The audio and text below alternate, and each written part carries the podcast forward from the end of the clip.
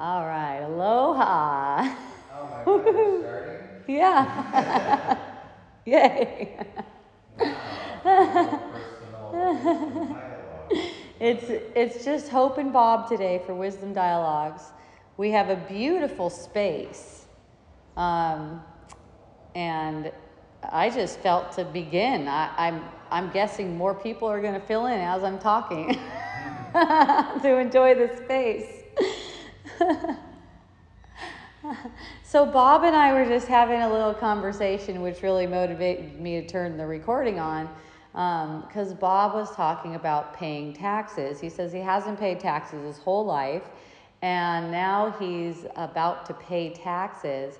And when he tells me he's going to pay taxes, and he tells me it's just money, it doesn't really mean anything. I'm sensing a sense of succumbing to a power that seems to be greater. See, there's this sense, and that's what feels icky about it, Bob. That's what feels yucky about it. You know, when you go to H&R Block and say, "Oh, here's my tax return," and I'm turn, that's what it is. That's what that feeling is. You know, because it's a it's a charade to it, to reinforce the idea that that external authority has power over you. So when you play along with the charade, and that's not in alignment with your truth, that's succumbing to a power that seems to be outside of yourself, and that's why it feels yucky. So many people are walking around wearing masks and feeling yucky about it because they they know they, they, they know. They've seen how the system works. They've seen what, what's behind the scenes in the system. They know that it's a symbol. It's for compliance. And they don't feel in alignment with it but they do it so that they don't have to catch any kind of uh, reprimand from, from other people. See they do it, so, and, and, and, when, and when, you, when you find yourself in that situation, hi, aw, when you find yourself in that, in, in that kind of situation, like you find yourself, say, wearing a mask when it's not in alignment with what's true for you, right? It's like to be able to admit that and smile at that. That's all because you don't you know you don't have a choice in it. What's making you act that out when it what makes you act out play out an evil charade you know what makes you play something out like that is the idea that the authority that you perceive outside of yourself somehow has power over you they can threaten you, they can punish you. I know it looks like that. They got guns, right? They got guns. They got all they got they got a lot of guns. They don't have all the guns. They want all the guns, but they you know, they seem to have power. When you are willing to recognize what's really true, you know, uh, that's like one thing that they wrote in the Constitution all men are created equal. You know, that's not recognized by the majority of the population, that it's all equal. It's like, oh, uh, that person has some authority over me, and people just believe that. You know, we're trained to think that with our parents too, as children. You know, we see these authorities and we have fear of these authorities, what they could do to us, what kind of punishment they can put on ourselves, on us. But really, what we're, what we're doing is punishing ourselves with the idea that they have authority. So it's just in awareness of that and feeling how that feels, them having authority, see how that feels, and watch how the mind is moving to try to prop this thing up. That's the world. That's worldly energy. That's the world we're making.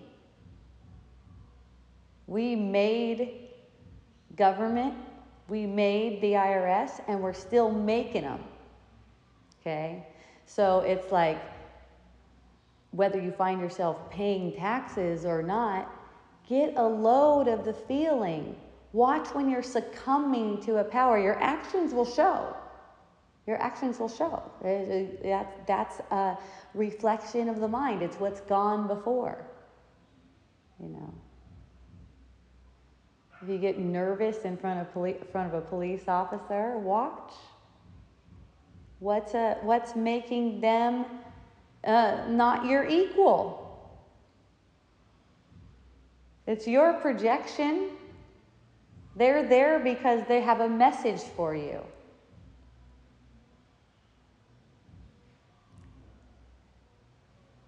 And it's always a message of truth. What you perceive them telling you lies, like, uh, say, it's the law. It's the law, whatever it is. You're supposed to have a driver's license, it's the law. You perceive, have get the perception they're telling lies. We know the only law is love. so they must be telling lies. So, what are they really there for? What's really the purpose? What's the purpose of this person telling you to have a, that you're supposed to have a valid, up to date driver's license and tags and stuff like that? What's the purpose of that? See? When you use the perception for the purpose that it's meant for, the truth is just true. It just comes out. And then, and then you find out, oh, all these years when an officer came up to me and told me to show him my ID, and I just did that, I don't really have to do that. Oh, no, thank you. I think I won't do that. What's your name? No, what's your name? And what's your badge number?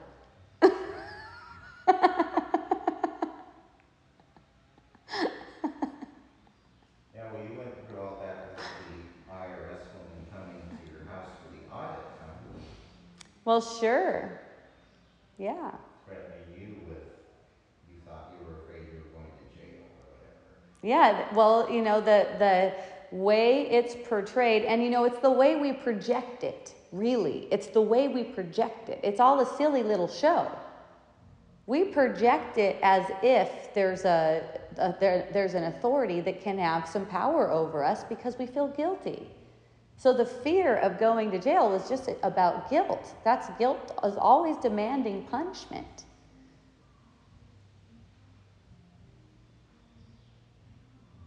And when it's when it was recognized that oh, what's it for? Just what is it for? What's this audit really for? and everything was very smooth. It's the same thing with any any situation. I mean, it's not benign you going uh, to a grocery store and seeing people and interacting with people. That's not benign. Everyone's teaching and learning something in every moment. Everyone is. That, and that's what all the interactions are for. They're not for anything else. Don't think you're there to buy a roll of toilet paper or whatever you think you're there for. That's not, that's not really the reason. You know, just come back to the real reason. And that lets you be relaxed too. That lets you have relaxation. Come back to the actual purpose of that interaction.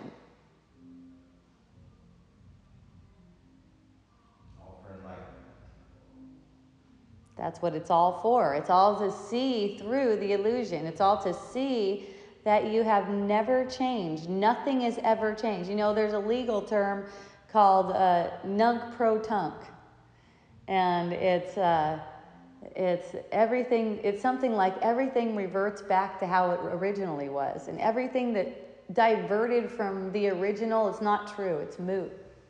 Doesn't mean anything. It's void. So it's like stay as the ori- original, stay as the silence. You know, there's all these thoughts running all the time, but stay as the silence. That's like your protector. That's where your comfort is. That's where you can it's like it's like there's water. They say like it's a river, okay, or something. And we have the deeper the deeper water it's more still down there and it's rough on the surface. It's kind of like sink down and let all that stuff pass. It's all passing. It's all going. And just relax. And it, you know it's flowing very fast. It's like like you know i've seen this river with you know i had the vision of it. It's like this ri- river of all these pictures and all these thoughts, and it's like zooming by your head. It's like zooming by really fast, okay? And your mind's just picking out certain things of it to use.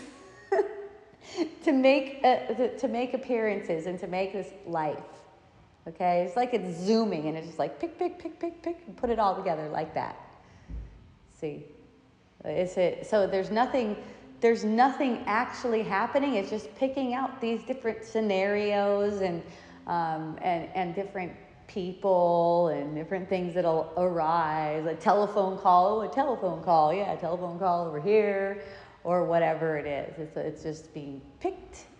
It's almost like picked out of the air, picked out of the consciousness, just picked up from this river that's running uh, 150 miles an hour.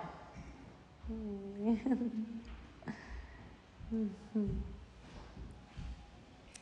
and it's all and, and it's all getting a feeling. Everything is everything that's being picked out is getting a feeling in you. It's getting a feeling reaction in you.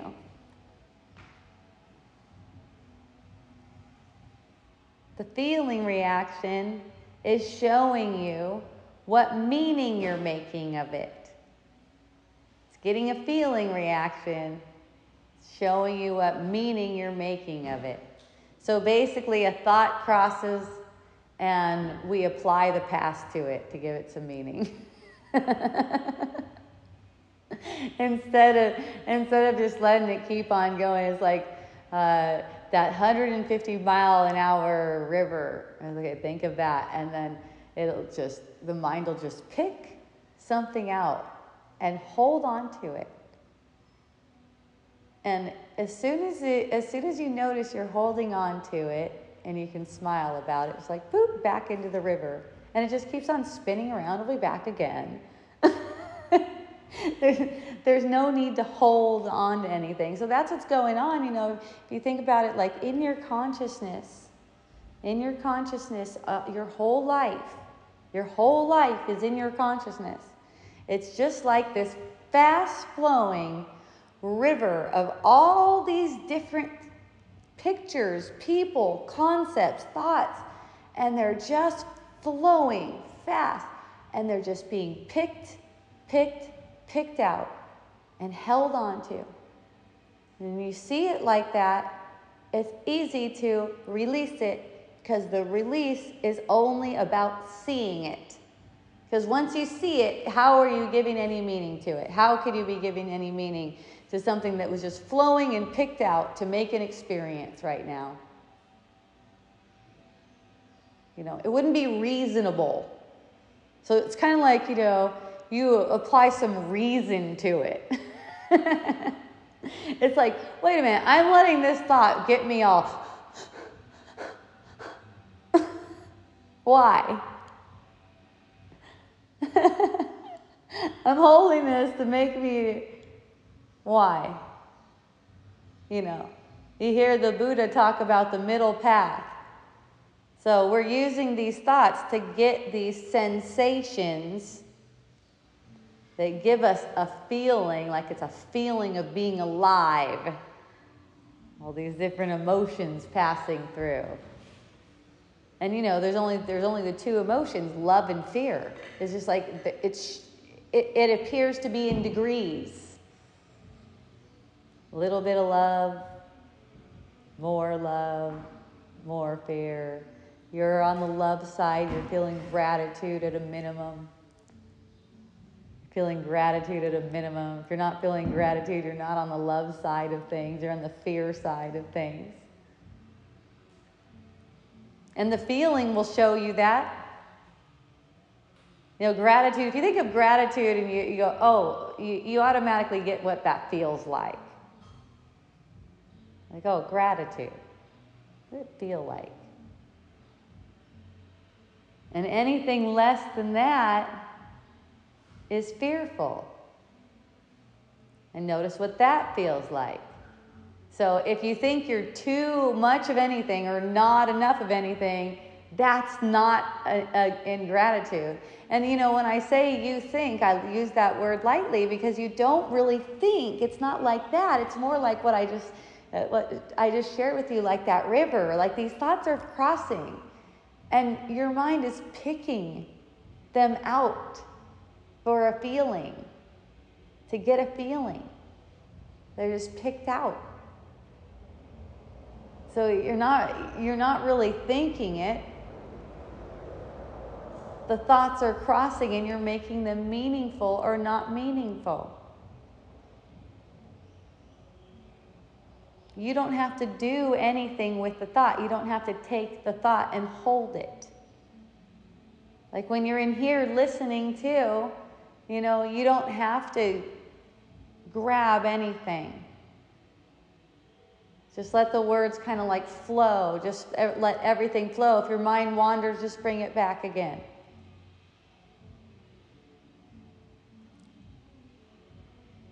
And, you know, that practice of mind wanders, bring it back again, is something that can be maintained all day long.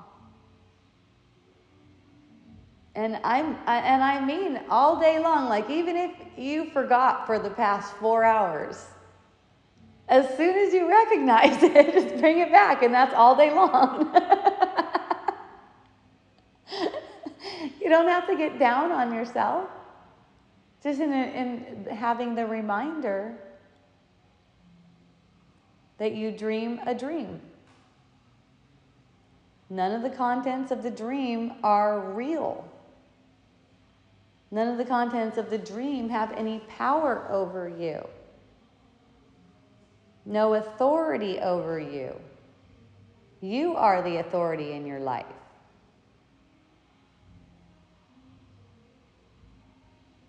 You wanted to make it look like there was an outside authority so you wouldn't see that you are making yourself small. It's so playful.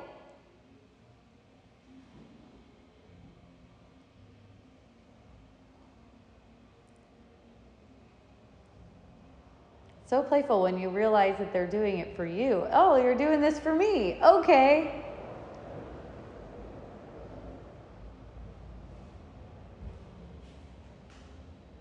Well, then this is the truth then.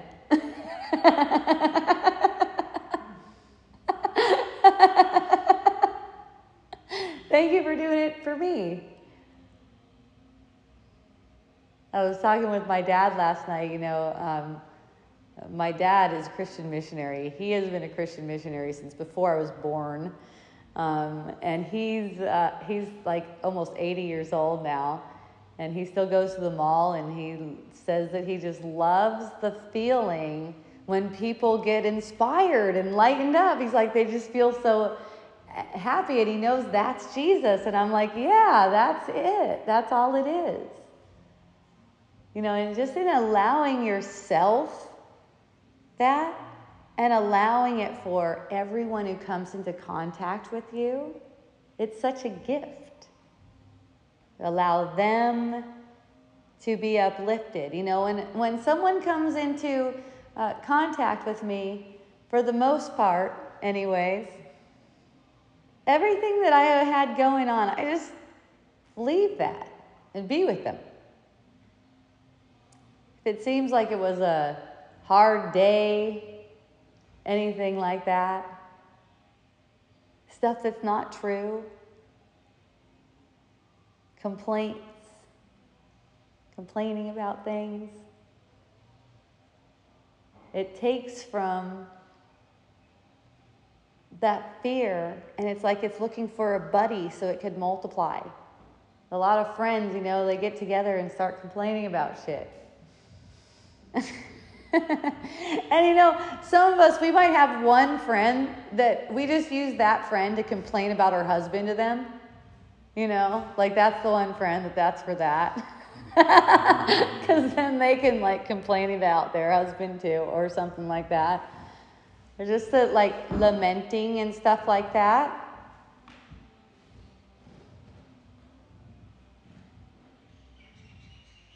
It seems true to you, and yet it's fearful, and you can't share anything fearful. So we're not sharing at all when we're in a state of less than gratitude. We're not sharing, we're projecting. We're just projecting. And you know, if you watch, you'll sense when you go from sharing to projecting and from projecting to sharing. When you know what it feels like, when you get the sense of what it feels like over and over again, you naturally gravitate towards sharing instead of projecting. And naturally, you're attracted to people, and people are attracted to you who are interested in sharing rather than projecting. Now, if you come into contact with someone and they just want to, you know, tell you how bad everything is, you know, that's just that's just an opportunity to sit with any resistance that you have to that because any resistance that you have to it is a sign that you're holding it. So watching any resistance that you have to it you might you might even um, act out and say, hey, don't talk so negatively or something like that. See? Like trying to get the, that person to clean up their act. It's a distraction. It's always a distraction trying to get that person to clean up their act. See? They're okay with their story. They're fine with their story. It's all good. It's not harming you. And I, what I love is you know, people often come to me with some kind of story, and um, you know, and and they'll end up laughing within a few minutes. They will end up laughing within a few minutes. They'll come to me with some kind of story. I'll feel it with them. I have no idea what to say. I don't know. I, I don't know what to say to them. How can I know? So I'll just get the feeling with them. I'll feel it with them. And that's what sharing is. So that's how we can share something good. Now, if I have someone demanding over my shoulder, you know, someone coming up demanding over my shoulder and, and it's, an, it's an energy that doesn't work for me, I'll find myself saying, hey, I can't work under that kind of intense energy. I'm going to need you to take a little break and come back when you're feeling better. easy. But it's only easy because of willingness to feel with it and not try to figure it out, not trying to figure it out. So, so when I'm talking to my dad, I haven't talked to him in years. It was just like a fluke thing where his wife, who's in the Philippines, he lives in the Philippines, his wife was online. She was on Facebook Messenger and she was messaging me. And I could tell she was typing a bunch and I felt like I didn't want to type a bunch, so I hit the call button. Next thing you know, I talk with her for a little bit, and then I'm talking to my dad, and he goes, Hey, how are you doing? How are you since that calamity? And I go, Calamity? What calamity? And he's like, That lava came and, and took out your house. And I go, Oh, yeah, that's calamity. And he's like, he's like, I don't know. The words, they just show up and I just say them. And I'm like, yeah. And he's like, and then I just let them all be okay. And then, and then he goes, and, and then, you know, I'm always laughing and I'm having a conversation. He's like, I love how you're always laughing. And I go, well, I learned that from you. Being you know, a lot of my memories are, you know, one of my moms, I had two moms growing up. One of my moms pissed at you and you're laughing. And he's like, well, that, well, that's the truth. All this stuff, all this petty stuff, we're trying to control each other and stuff. It's just not true. the laughter is the laughter is true. Laughter is true. You know, I was talking with one woman and she was telling me this story that she felt really sad about. She felt super sad about it. I could tell her energy just like dropped.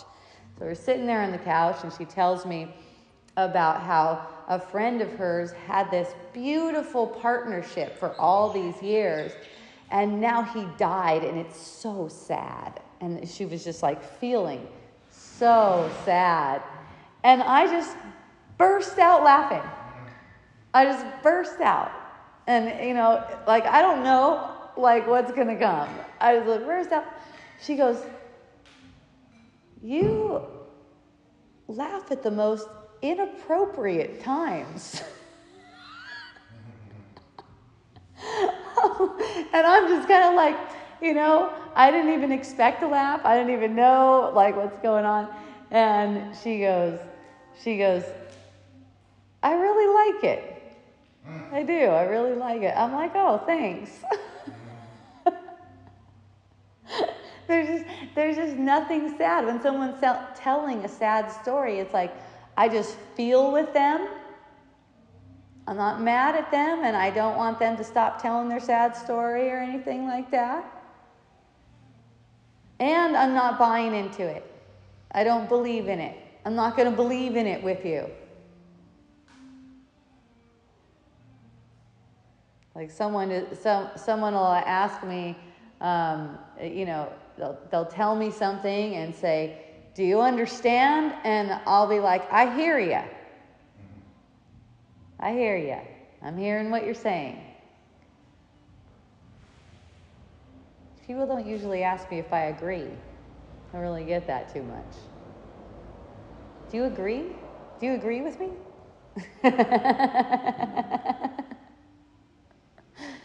Uh, I have had I, I have had people tell me that I need to hold some people accountable on their behalf. I have had that come up, you know, uh, and and again, it's just I just feel into it and let the response be whatever it is. Feel the reaction. You know, there's definitely a feeling reaction in that when I hear someone say, "I want you to hold this person accountable on my behalf." I'm kind of like, oh, let me get a load of that feeling. like, I don't even care about the question. The question get answered on its own. but, oh, let me, uh, let me feel what that feels like. You know, and the, the question could be different from day to day. I don't know, or the answer could be different from day to day. I don't know what it's going to be. But the thing is, the thing that I know and the thing I see my dad knows is whatever it is, it's right. Whatever the answer is, it was right.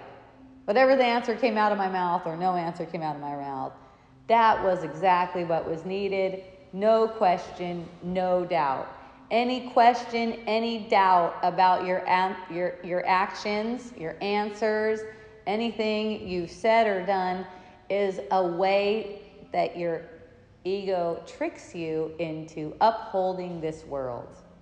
Notice that that's not ingratitude, there's no gratitude with it.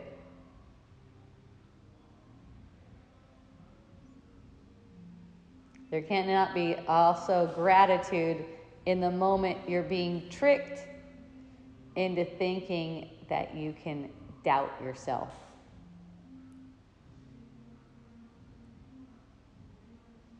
You can't. You can just dream that you're doubting yourself. Make that thought meaningful. You're not even capable of doubting yourself. Isn't that funny? A thought of gra- a thought of doubt crosses on that stream. It's plucked out. Thought of doubt is plucked out and it's held like this, and it's like, oh yeah, I want that. Yeah. Doubt. Let me go with that.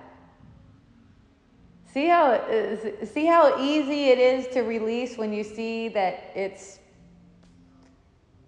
just plucked out of thin air. This idea of doubt, this idea that I could, that I was capable of doubting myself.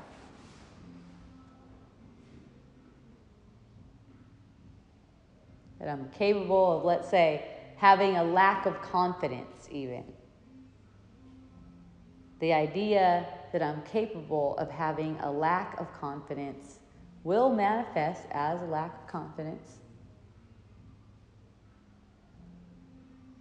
But that gets corrected at the source, at that idea that you are actually capable of lacking something.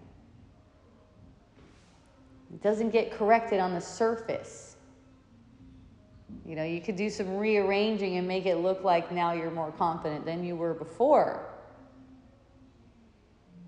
But, you know, it's any amount of lack is a testament to being unworthy, to thinking that you're unworthy. Holding a thought, unworthy. Holding on to it and making it kind of like special. I'll keep this one. This one's special to me. It makes me feel this certain way. I feel alive when I feel unworthy. It's way easier for me to put on a mask and I go in a store if I'm feeling unworthy.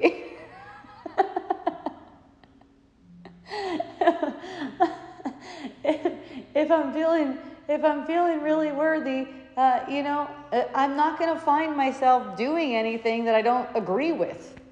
I'm not.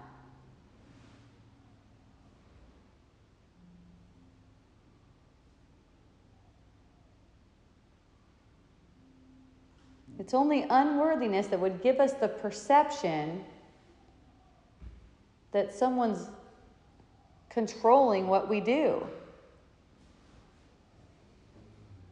And you know, we've been fed this stuff for a long time.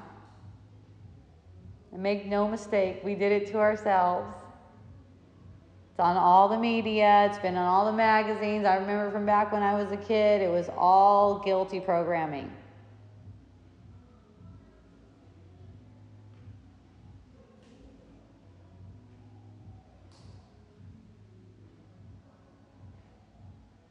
So people can get uh, uh, the sense that they're supposed to do things a certain way. The more we, we get a sense that we're supposed to do things a certain way, you're supposed to be a certain size, you know, you're supposed to be in a certain shape. We've been sold that one.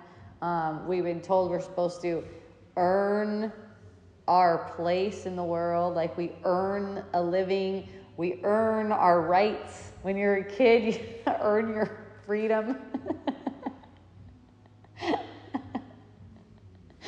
like nothing's given to you anymore. You, you know, it's just like this, this idea that nothing's been given to you. God didn't endow you with any gifts. It's as if God didn't endow you with any gifts. It's as if you have to fight for everything.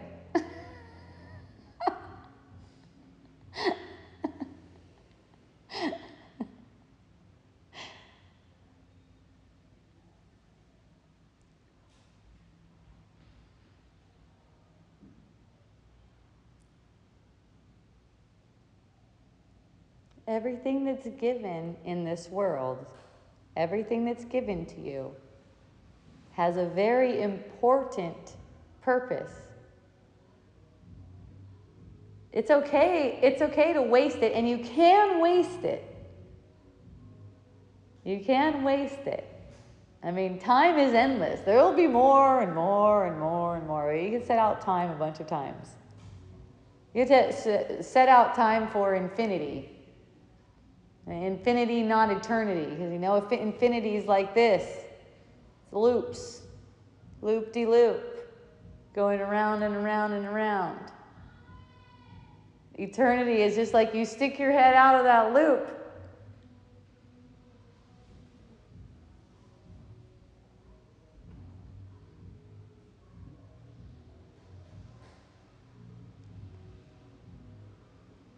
If you take it for being real, if you take the illusion for being real, it makes it stretch out.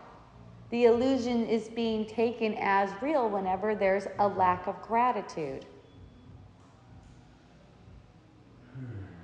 And whatever you're seeing isn't there. That's why it's going to be wiped away. Whatever you're seeing isn't really there. That's why, you know, the, the miracle in this dream, the real miracle in this dream, which you can have throughout all day long, it's just establishing in your mind that it is a dream. That's all. It's so simple. I have a little sign um, right by my computer, which is where I type up a lot of my legal documents and stuff, and I have a little sign right next to it, and it's just a quote from A Course in Miracles, uh, one of the most quotes for me. And it says, The miracle establishes that you dream a dream and that none of its contents is true. Nothing going on there. All the all that content. All those people, all the space, all the work to do.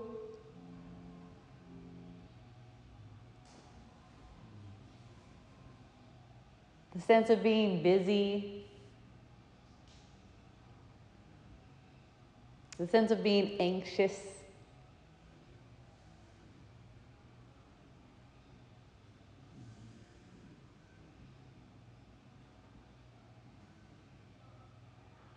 I call it job security when it seems like you got a bunch of stuff that's undone.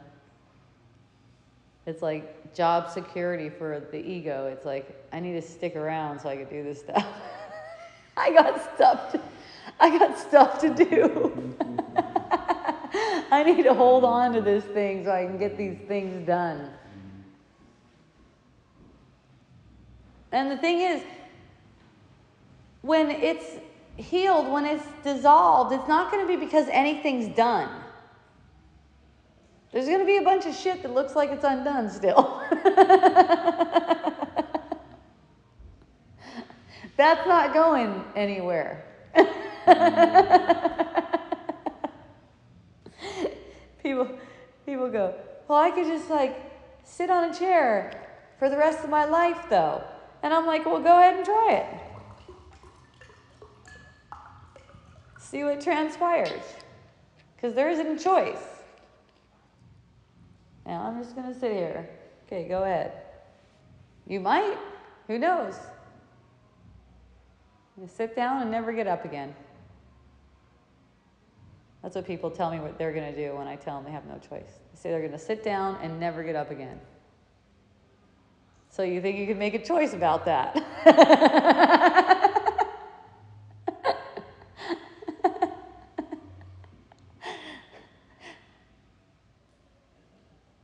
now that I hear that there's no choice, now I feel unmotivated to do anything.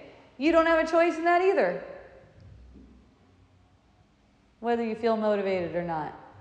Is there gratitude? Is there gratitude for feeling motivated? Is there gratitude for feeling unmotivated? Whatever it is. Oh, thank you. And let yourself feel it, because it's not just in the word, it's in the feeling of it. Oh, thank you.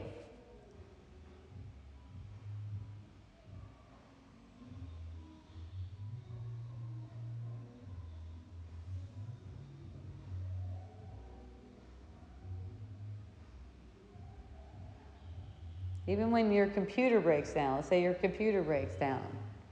This week mine was gone for like a whole week. Went back to Apple. Be made all new again. All kinds of technical stuff with that, you know. Plus, I'm in the middle of doing like a police obedience party where I'm using a computer and stuff like that. And um, it was like, oh, immediately. And it just didn't turn on. Like I went back to it, I was working on it, I went downstairs for something, I came back, and I went like this, and it was just dark. No light, nothing. Didn't even turn on. And I go, oh, awesome. Gratitude. That's what that's for. The thought occurs to me there's a police obedience party in two days. The plan was to have my laptop there and do the shit with the laptop, with my laptop there. Um, and it's just like immediately shown it's okay. Like, if it gets canceled, it's okay. If this happens, it's okay. If this, if this, and and you know, there's the feeling of it, and that's where it's just like, ah, thank goodness, nothing's a problem. Of course, it all just like goes fine. It's like it wasn't even missed. It's like the whole computer thing wasn't even missed.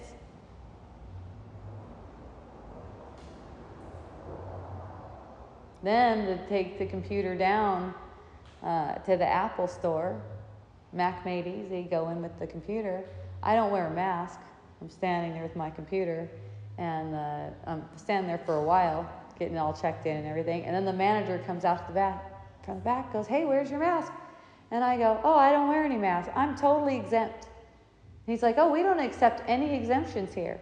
And I go, "Oh, really? Okay. Um, are you the one that is is going to be trespassing me here today? Uh, can I get your name? Can I get your card?" And uh, okay, thank you. And I just took my Mac and I went out, and I was really glad about that too. Stuck my Mac, uh, Mac under the seat, went to a freedom rally, uh, got home, called uh, Mac and said, hey, they want me to wear a mask in there. And they said, okay, we'll send you a box.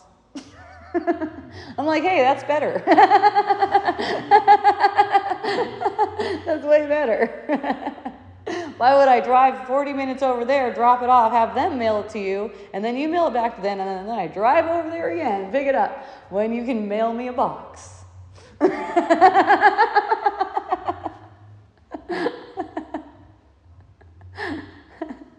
all works out.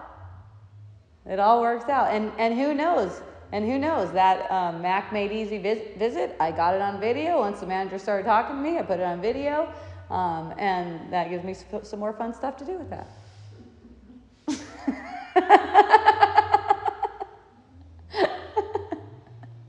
it's just all for play.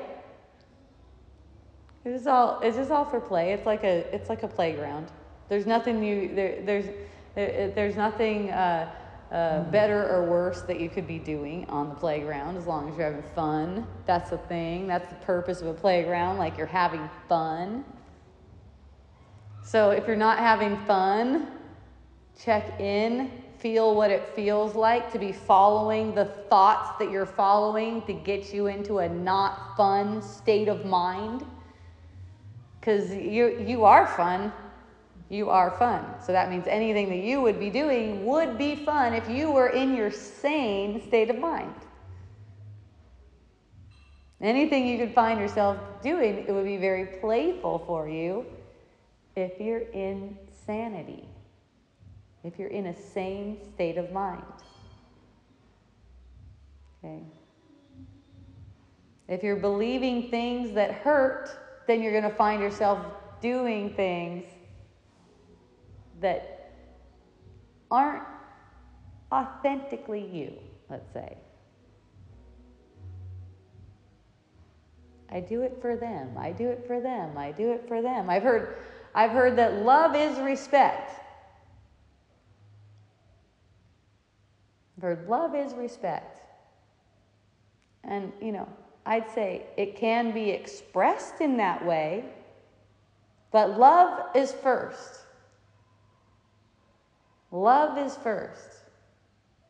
Respect, that can come out in a lot of different ways, and that's open to interpretation and judgment.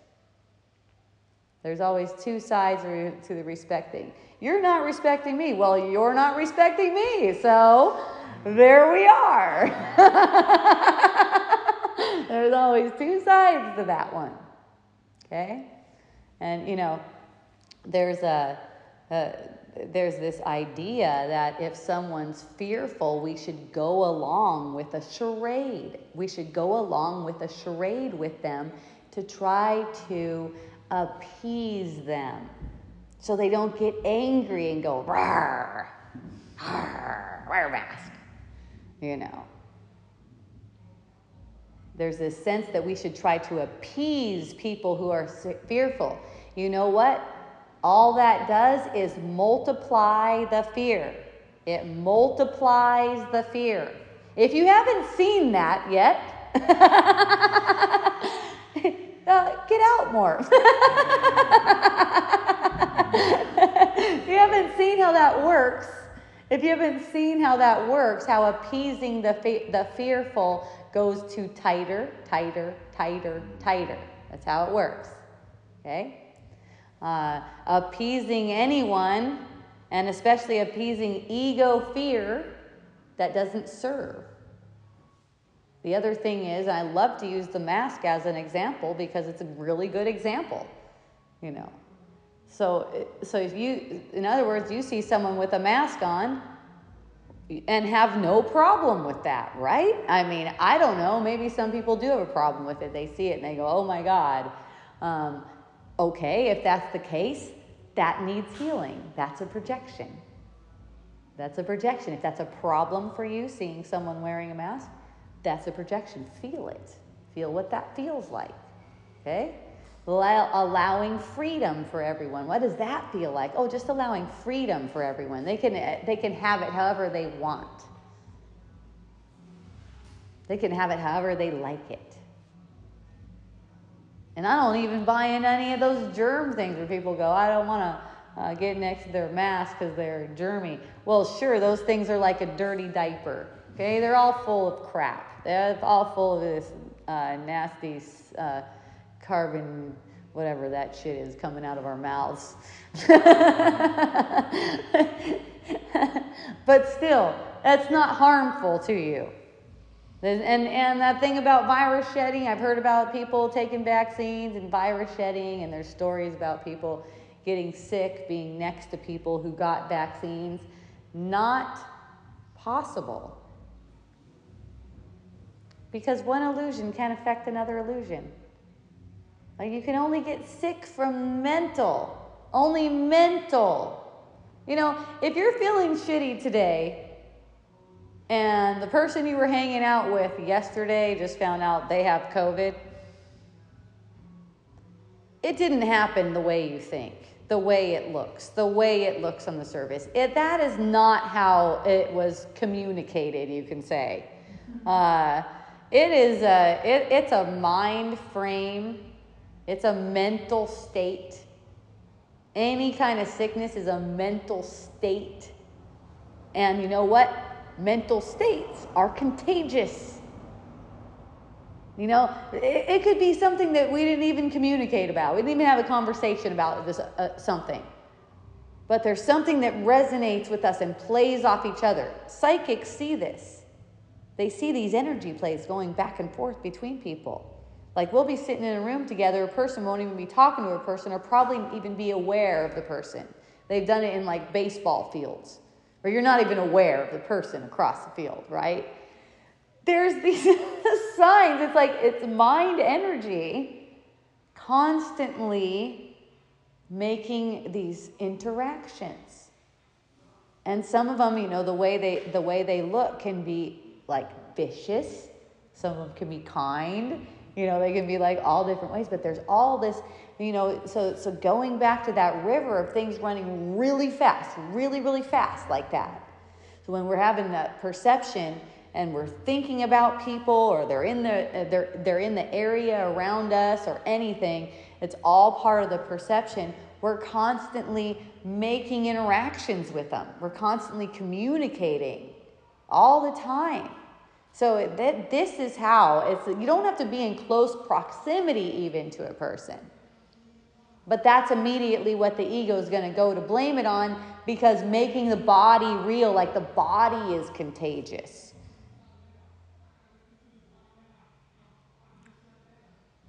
I don't buy that. That's why I'm not afraid of people who like uh, say they have COVID. Um, COVID is the same as anything. You can say COVID is the same as cancer. It's just sickness is sickness. We don't need all these different labels, but that just helps us like know how to take care of it in a worldly realm, you know. All these all these thoughts, all this all this knowledge about how to take care of ourselves when we're under the weather, that's just played out by itself. All that knowledge it just it just culminates and it just played out. It's like played out on a stage. We don't need to know anything that we don't already know you know when i found out when when i found out i, I had cancer that's when the cancer was already removed. That was pretty funny. You know it was like oh it's already okay. Well, you might have cancer. Let's put this shit on it and see if it is. Oh and by the time it came out it's like oh yeah it was.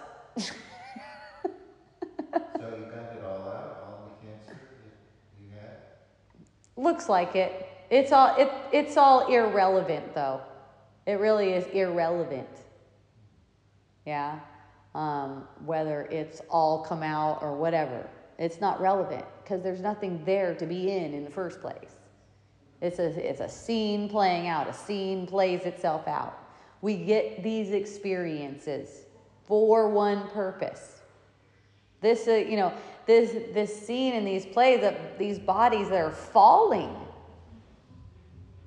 you know, they're just like, they get to a certain point and then they're like decaying after that. it's funny.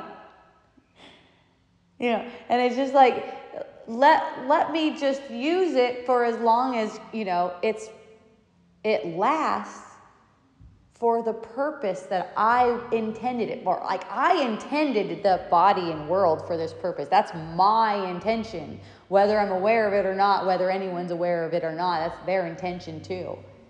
That to use it for the for the purpose of undoing the guilty thought of separation. That is the intention, that's the original intention of all of this. To use it.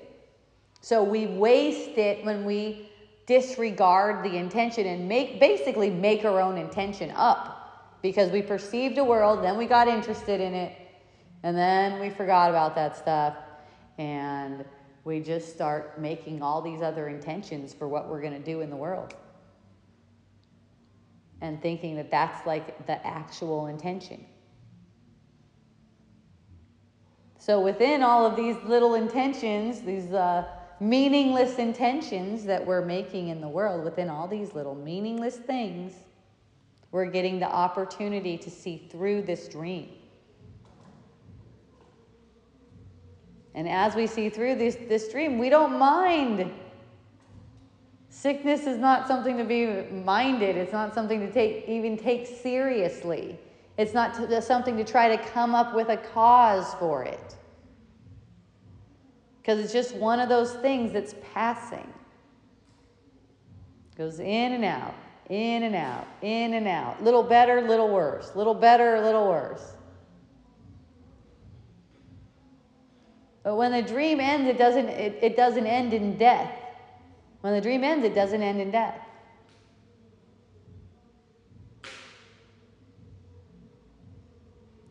Getting the death experience doesn't do anything. Doesn't really matter, doesn't really do anything. Getting the perception of time is for undoing it. You get as much time. That's the thing. And, you know, that's why a lot of people are really lazy about it. And it's really the only kind of laziness there is, you know. People are just like really lazy about it because they'll go, but I have unlimited lifetimes. So it's like, how much suffering do you want to live? How much suffering do you want to play out? How much suffering do you want for uh, your loved ones to play out? That's what gives me the incentive. You know, the words come came to me practice per, practice perfectly, and you know, perfect practice is also non-judgmental of when you forget. Non-judgmental non judgmental of even being judgmental. Perfect practice is only available in this moment.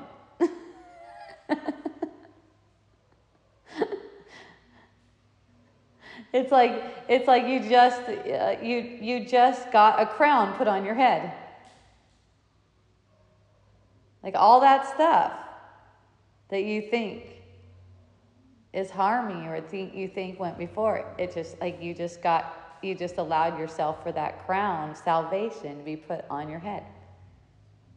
That you're saved in this moment. You're always saved in this moment, that's your protection. That's that silence, that stillness that's underneath all of the, those fast moving, loud, uh, visually, um, visually toxic, you could say, images crossing. So when it was shown to me this river, I immediately just felt so nauseous. Because it's like this spinning thing, and it's like, at first I've seen it as a, a spinning thing that's up, uh, you know, stories until infinity, you know, never ending stories. like a mall, though, those kinds of stories. And then that's standing outside of it and looking at it. That's this whole um, thing that looks like this. It's like this ego's world. It's all made of all these stories, you know. And then once you you're you're when you're outside of it and looking at it, it's like super fearful to be outside of it. It's like, oh my God, I'm not anything. I'm nothing. I needed one of those stories so I could be something. Get over there. And then it's like really fast. You know, scientists say now that we only pick out a very small percentage of the stimulus from the environment. And that's exactly what's shown to me. It's like there's all there's so much stimulus. It's unimaginable how much stimulus it is. So it's it's it does get slowed down to make it meaningful to you, something that you can make meaningful, something that you can use to get a feeling with. And when you see that it's only being used for getting that feeling, you can just get the feeling. Just experience the feeling. Don't defend yourself. You know, you can't help it if you if you're if you're feeling defensive and if you've added up a bunch of defensive thoughts, you know, yeah, then then you're going to automatically defend yourself. You can't even help it. Someone will say something and it's just like boom, you're defending yourself. There it is. I'm defending myself. Just be aware of that. That's all. Happily, with a smile. Oh, thank goodness I'm aware of that. Oh my gosh, I used to not be aware of that. now I see that. That's amazing. We play little we play these little patterns with people where we act something out. I'll tell you one story that I have so you can see playing out this pattern. So I'm standing in the kitchen and my son steps on a bone outside. He gets it.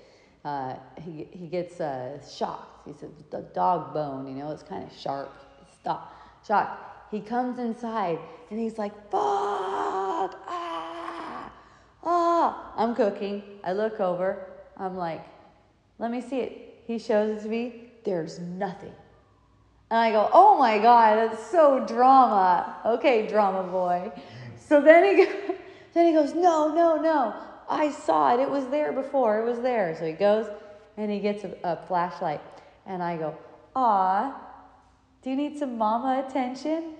And then he's like, okay, that's it. I'm out of here. He is out of there, right?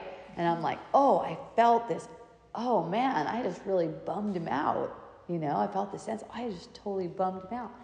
So um, I was making food, and then the food we got done, and the food was amazing, by the way. The food was out of this world. And I, I, I was excited about that. So I go back over to his room, and when I say his name, I can sense that the way I'm saying his name right now is different. I can sense that.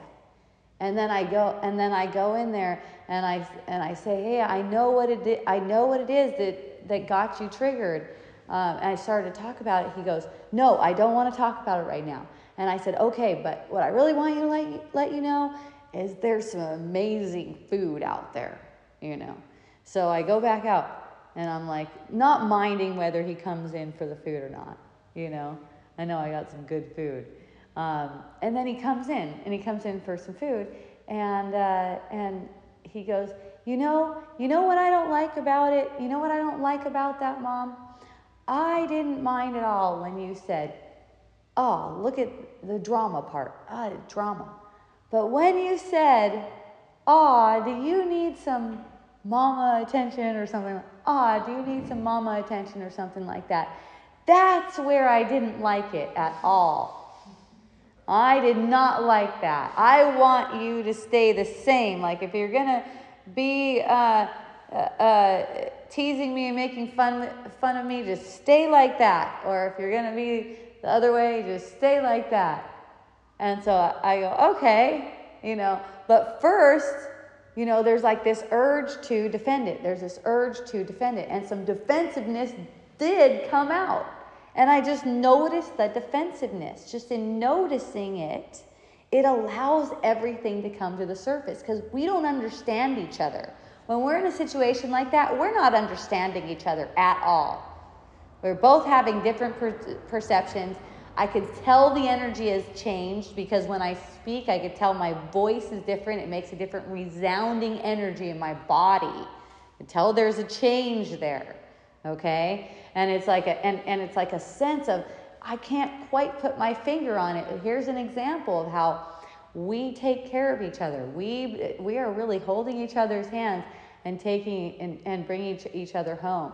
So there was, uh, it seemed to be all this eruption. Even my husband came in and got in on it, right? And it seemed like it, it, and every time my son would say something, either my husband or I would say something back. And then I just said, wait a minute, I just want to hear what he's saying. And so, you know, he goes, okay, mom, I sense that, and I sense that you are um, uh, not confident as a mother. And I said, Oh, well, I sensed that too. I couldn't quite put my finger on it. I didn't know what it was, but there was something there. like, oh, that's it. I sense that too. And that's really what it's getting to. And so then it's like, oh, um, so so you're not mad at me for having low confidence it seemed like you were mad at me, but you're not really mad at me for having low confidence. It's just like a bad feeling that I have low confidence as a mother.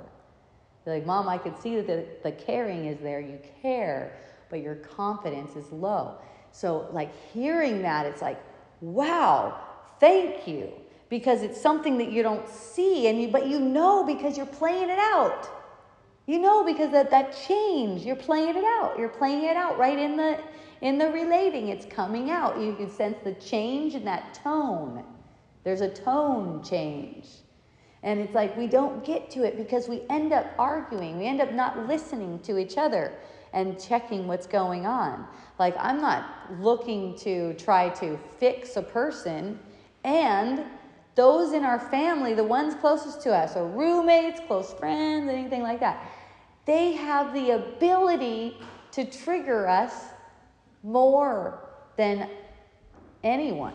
They have the ability to, to, to get it to where it, it passes the point where you see something and they have, and just to be in gratitude and keep on being in gratitude it, it, with it. So while I'm standing there and I'm actually finding myself projecting a couple times, it's like, oh, I didn't mean it like that. That's projecting. Oh, I didn't mean it like that. I knew right away, but I can't help it. It comes out my mouth. I'm just like looking at myself as I'm speaking, right? And so then it doesn't get left like that. Uh, oh, you're trying to tell me something. I really want to hear it I really want to feel it. See? And it's like just being in being open like that, then we see, and it's like, I felt such a burden off myself for hearing that I have low confidence as a mom. So all that means is I've been unknowing, unbeknownst to myself, unbeknownst to myself, picking out thoughts because I thought they applied to me. You know, it's an underlying energy of just uh, these, uh, like these thoughts applied to me.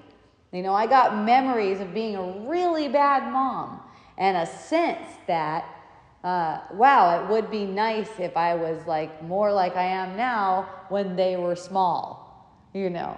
So there's that all those all that sense, and it comes out. It plays in the present moment, even though there's no past. So what my son is picking up on, and it seems like he's getting angry about, is a lack, a sense of lack. That doesn't feel good.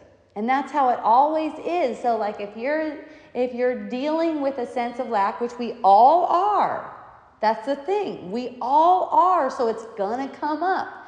Let's say it like this. Because we are all dealing with a sense of lack, we're all going to have interactions where someone gets angry with us. They don't really know why they're angry with us. We don't know why they're angry with us because we're looking at it in a, in a way like 3D way. So, it's, so you're walking around as lack of confidence is automatically going to trigger people.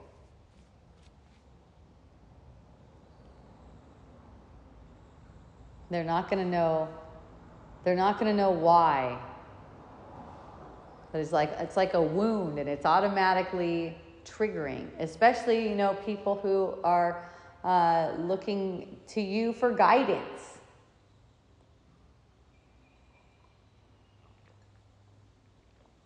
It's like, oh, I done something wrong. It's like, oh, I done something wrong. My son is angry with me. Like a sense. Oh no.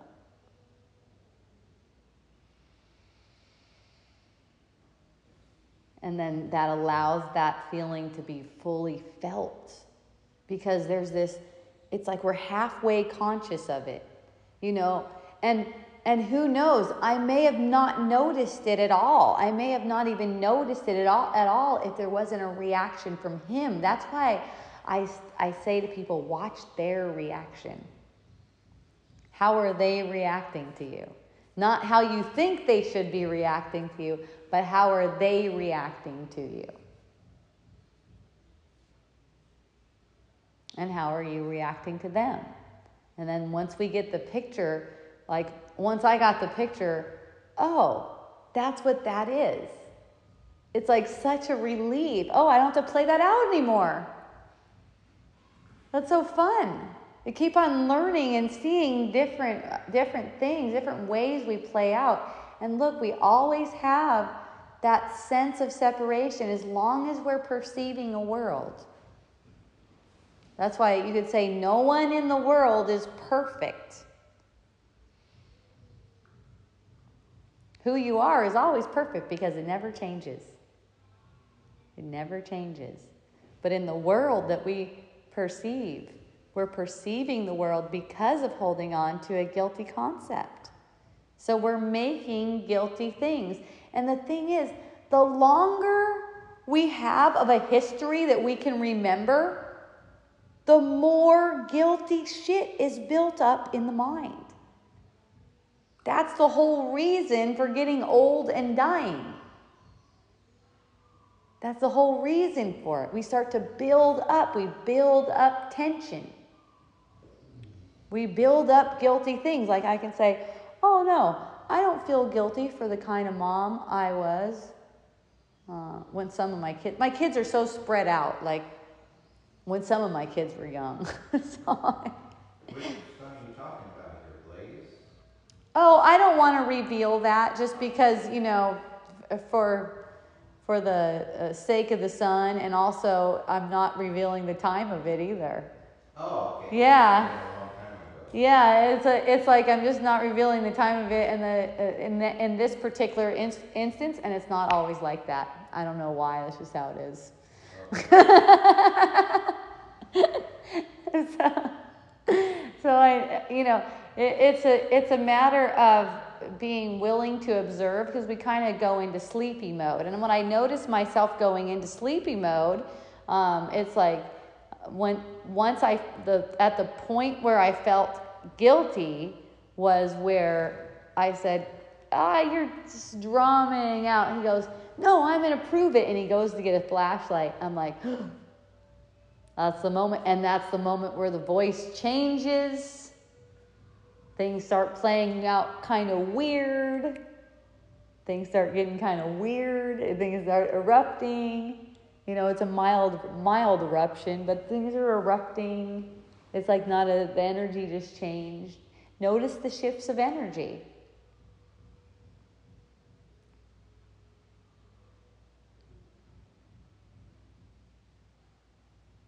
It's like a constant, it, it takes a constant willingness to release guilty patterns to not get caught up in them.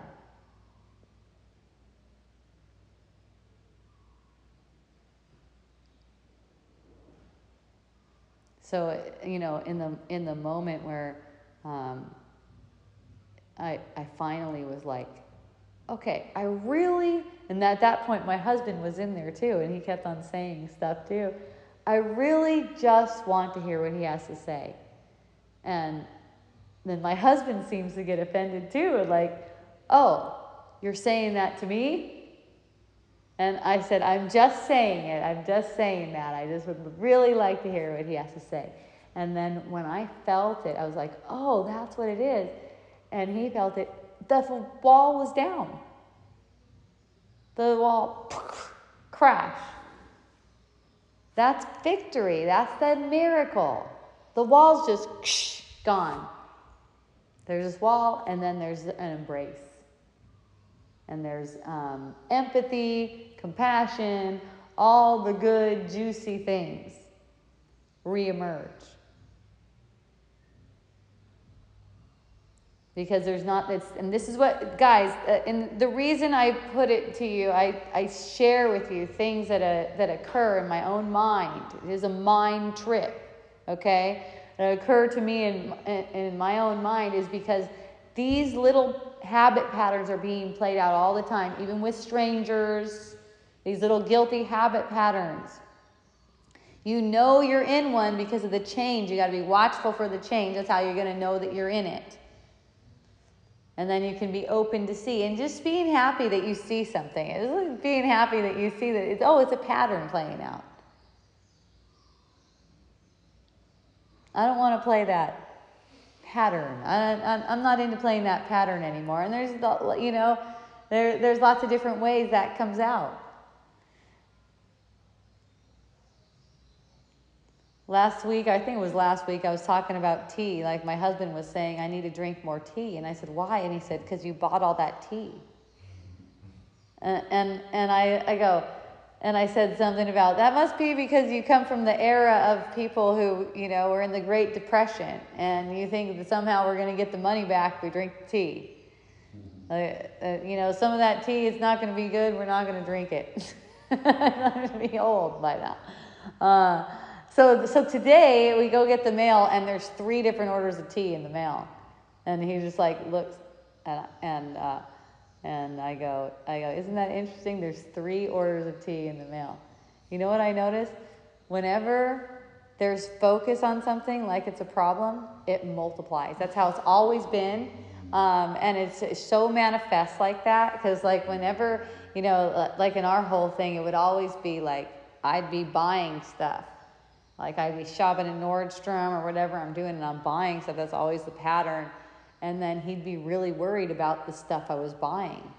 The more he worried, the more stuff I bought. It's just a pattern. You know, it's just a, a pattern playing out.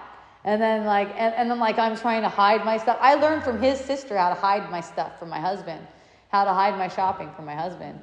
so like, hide the stuff. Is that new? Oh no, I've had it for months. so eventually, uh, eventually, you know, I just kind of I go I go you know what? This is a habit and I cannot help buying stuff. I cannot help buying stuff because it's a habit that we're playing together. Uh, so um, and, you know and he and he really like goes oh yeah I see that. Still it comes up in these little instances like with the tea and we're just laughing. We're just totally cracking up today when those three boxes of tea come. Because it's like, I'm like, I go, that is such a sign. I, you know, honey, you are so powerful. Whatever you focus on multiplies. I don't even know how that happened.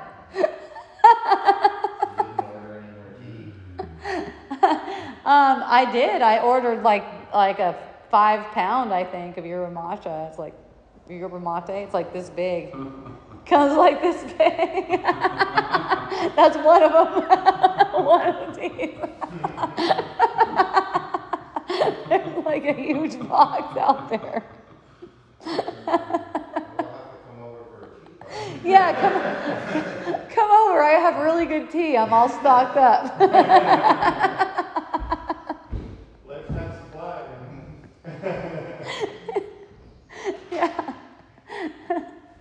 But that that's how it is. I mean, whatever we whatever we have the perception of, we want it. So like in my case, I have the I have the perception of myself doing a lot of legal legal stuff, you know, um, police obedience parties, all that kind of stuff. whatever we have the perception of, that's what we want. I mean, and, and you know, I get lots of people coming around telling me how uh, I shouldn't have to do it like this, you know, and I'll have a talk with them like, hey, you know what? When you're taking it like that, that makes it into something that it's not. You're not really using it for the purpose that it is. If you're taking it like, why should I have to? I hear, I hear, why should we have to fight for our rights? I'm like, we don't. We don't have to fight for anything. We don't have to. We don't. We we don't. We have to claim in our own mind the truth of who we are.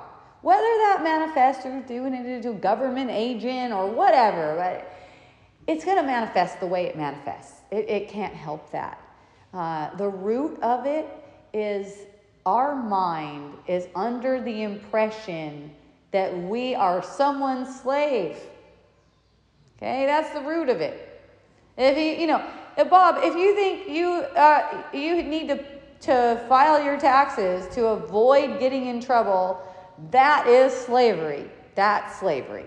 Okay, if you make that thought meaningful, you have to uh, you have to pay. You have to better do your taxes and pay your taxes to avoid. that slavery. Okay. Uh, you know, if you have to do something you don't want to do, that's slavery.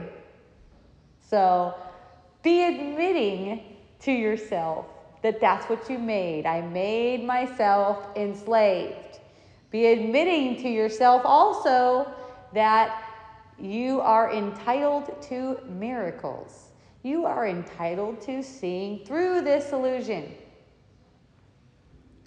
You made yourself a slave, no one else did it to you. And that's a, that, that's the main thing. That's a that's a main thing that's going to give you power in any kind of communication. Because now I'm just claiming what's always been true. Nunc pro tunc, back to the beginning, back to what's true.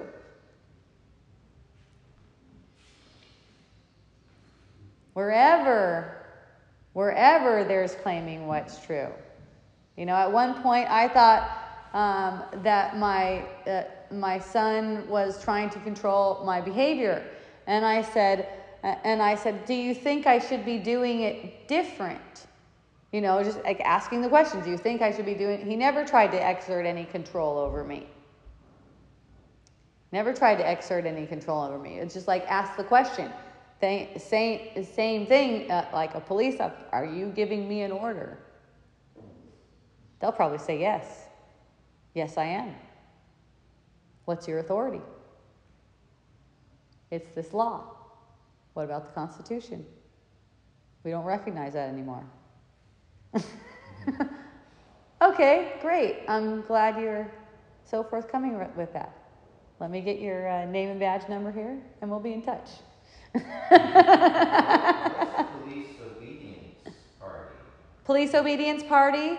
Okay, so there, so there's a there's an event where someone is uh, is in a situation where the police are not upholding their oath. Then we have what's called a police obedience party, and we do legal documents. So we did. Oh, is that what you did at, uh, uh, Wow? And there's a notary at the party who can notarize everyone. Oh, that's the. I thought it was like an intervention for a police officer not holding his oath.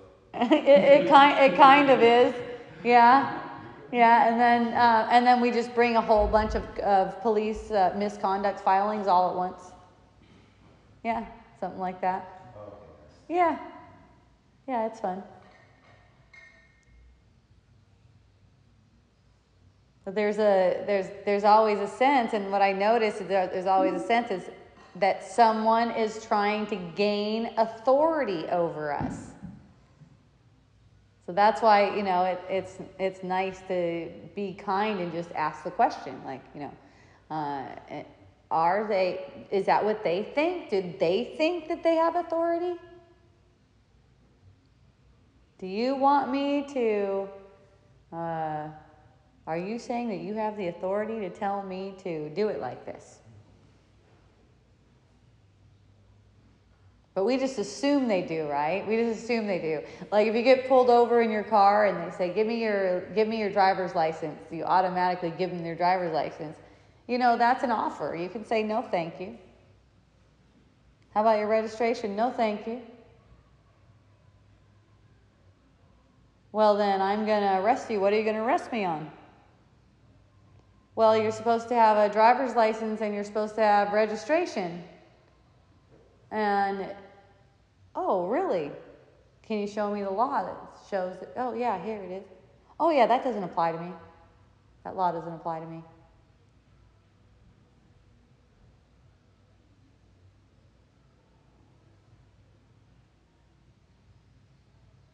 Have you tested this out? I have in certain situations, yeah.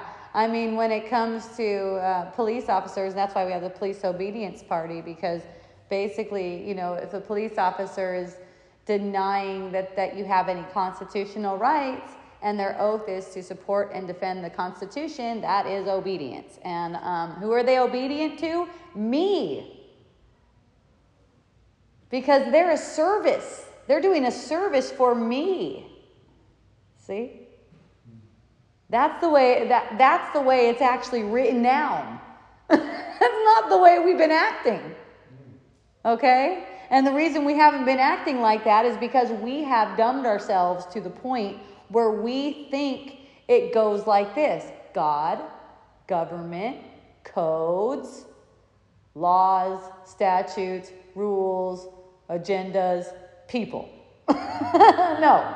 God, people, government, and then all the other shit. okay? We just we just reversed that in our mind because we trained ourselves to believe that none of those gifts that they they knew back in the day when they wrote the constitution that we were endowed with certain gifts. We're endowed with certain fundamental rights. We can and then got conditioned to believe that we are endowed with nothing. We got nothing from God. We don't, we don't even have the breath of life from God. That's not even from God. You can't have a religious exemption for covering your breath out at some places. Not everywhere, but uh, yeah, that's not even written into the mandate, a religious exemption. And wait a second. If I'm endowed with these rights, one of them's got to be to breathe. Sorry.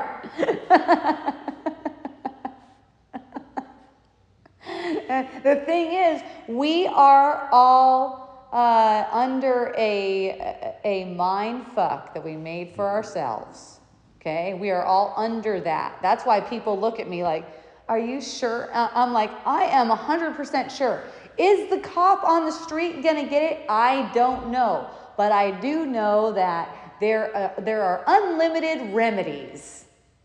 Unlimited remedies. And miracles also are, um, uh, are, are there ready to be received any moment. So I just stay open to that. Uh, keep my uh, inspiration flowing. See how the inspiration flows as far as, you know, for me, it happens to be a bunch of paperwork. For someone else, it might be something else. It might be just walking around without a mask and smiling at people. It's showing them your smile. Okay?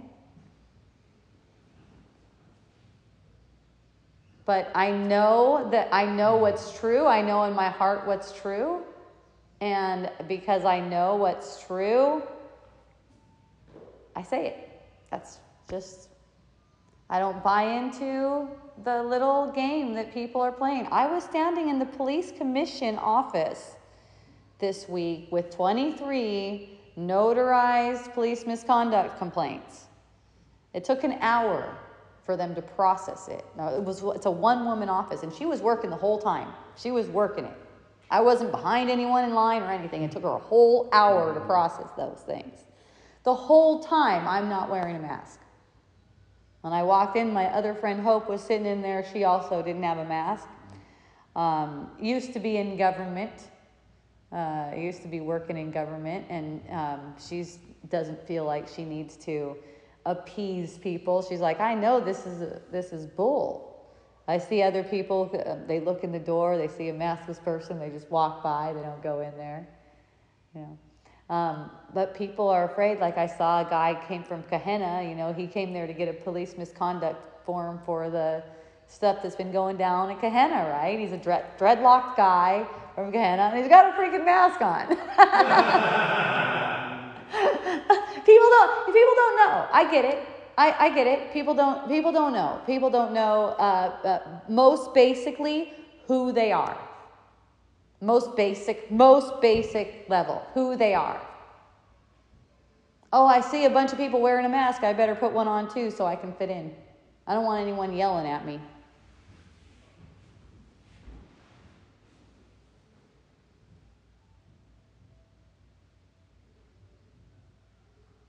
Let a person yell at you. It's not a big deal. It's not a big deal. Like I don't get triggered by them because I see that they're they're just afraid. It's okay. I I'll be like it's okay. You're gonna be all right. You know, I was walking through Cost-U-Less the other day, and I'm just walking along with my car, enjoying Cost-U-Less. I barely ever go shopping. I'm like, ooh, Cost-U-Less. Everything's so big. and the, and this old guy's coming and he's walking toward me with his cart and he goes you don't have a mask? And i just kept walking. I smiled at him and i just kept walking. And then he like ran into some like an aisle thing. I was like dang well that's a quick karma. So then i'm walking. I'm walking. I go up to the store. I see him. Uh, he, he left his cart back there, and now he's going over to the manager to report on me that I'm not wearing a mask. And the manager's letting him know. I have a medical exemption. And, um, and so then he comes and he walks by me again. He's like, You shouldn't be in here. and, you know, he's just saying something passing. It's like not a big deal. He's just saying something passing. I just like, don't even need to do anything about that. It's like I just go, I go to the checkout super sweet, super sweet over there. Um, anyone uh, want to go to Cost-U-Less without a mask, go for it. Um, Yeah, they, they buy, you say medical exemption. They see the way the way you say it, the way you say it, it's guilty in the first place. Do you see that? The Yes, the way you're saying it is a guilty way of saying it because they're saying they buy it. well, but other places will get on your case. You can go into Walmart and say it, and they don't say a word. You go somewhere else, and you have the whole staff around you. Yeah, it's just that there's nothing there. it- It's it's not like it, it. See, it's put into the position. We're put into the position if we are if wearing a mask goes against our conscience. If wearing a mask goes against our conscience, we are put into the position. You can say we put ourselves into the position where it's as if we have a disability now. Okay. Oh, yeah, we have to then say that we're disabled. Like, yeah, it's like it's it's as well. It's as if it's made into a situation as if we have a disability, because because it's like, uh, oh, you you can't put on a, if you can't put on a mask, you can't shop. Oh, is that right? You know, uh, so in that case, in that case, it's like, uh, okay, thank you. Uh, I will go shop somewhere else or you're gonna put on the put on the mask and shop. Either way, it's like, okay, I'm making this thing up. I'm making this. How can I play with it? For me, it's I got about 30 different stores on camera refusing me entry without a mask, and that's probably to be 30 different civil actions. I'm thinking thirty thousand dollars a per- a piece. I don't know. The 30s are just coming up. so it's like like it give you it, you know when when you when you notice when you recognize okay I made this situation I made the situation how can I play with it okay how can I play with this situation what is it what is the most um, uplifting and uh, and fun way to engage the situation and what's given to me is claims so there it is So you're gonna do thirty of these for these different? I think so. I don't really know what I'm going to do, but I'm in the process right now of of um, of typing up two of them. So I don't really know how it's going to go and how it's going to transform or anything like that because I have no plans really. It's just that I see that I, I see the progression. I see where I I'm typing a couple of them out, so it looks like there's going to be 30 of them. But we'll see.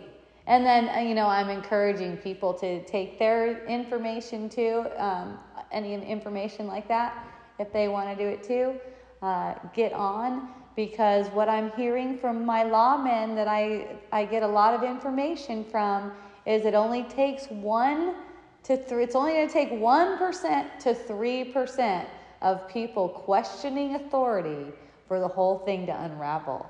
There's actually not 1 to 3% of people questioning questioning the authority. A criminal affidavit against the governor and mayor for making those proclamations is one way of questioning authority. So it's like there's a there's there's all different and there's all different instances where you're given the opportunity and that includes in your personal lives. You're always given the opportunity. People are always trying to get jurisdiction over you. You know, jurisdiction means you have to answer to me. I'm asking, in, interrogating questions of you, and you have to answer to me.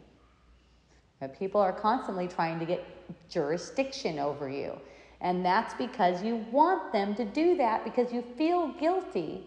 And that's how you get it to come out. That's how you get to play out. You got to play it out to keep it up. So that's how you're going to get it to play out.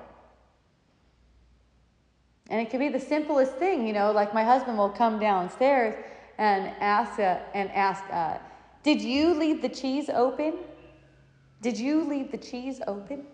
And then, uh, like, as soon as I hear it like that, I feel the sense, the sense of it being something in, interrogating, and I and I immediately just take that to heart. I don't know if I left the cheese open. What if I did leave the cheese open? Am I in trouble for leaving the cheese open? Am I in any kind of trouble if I left the cheese open? What if I say one of our sons left it open? Are they going to get in trouble for leaving it open?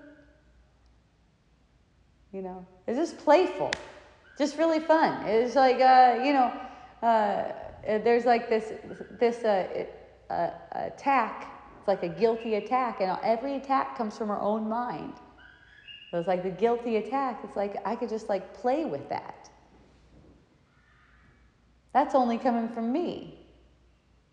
I wanted to feel a sense of guilty right now. So I had someone come around and go, Hey, did you leave the cheese open? He may not even mean it like that. Who knows? But then when I get the sense of a guilty consciousness, it's always in a, it, it's, a, it's always like a relating with him.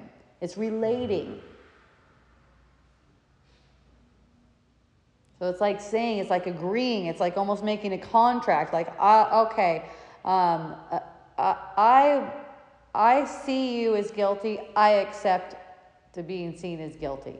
And it's not like guilty, not guilty. You know, that's what they ask you in a court. Did you leave that thing open? If it's no, then you're good. If it's yes, then you're bad. You know, it's not like that though. Uh, if it's open right now, then it's open. That's all. if it's open, it's open.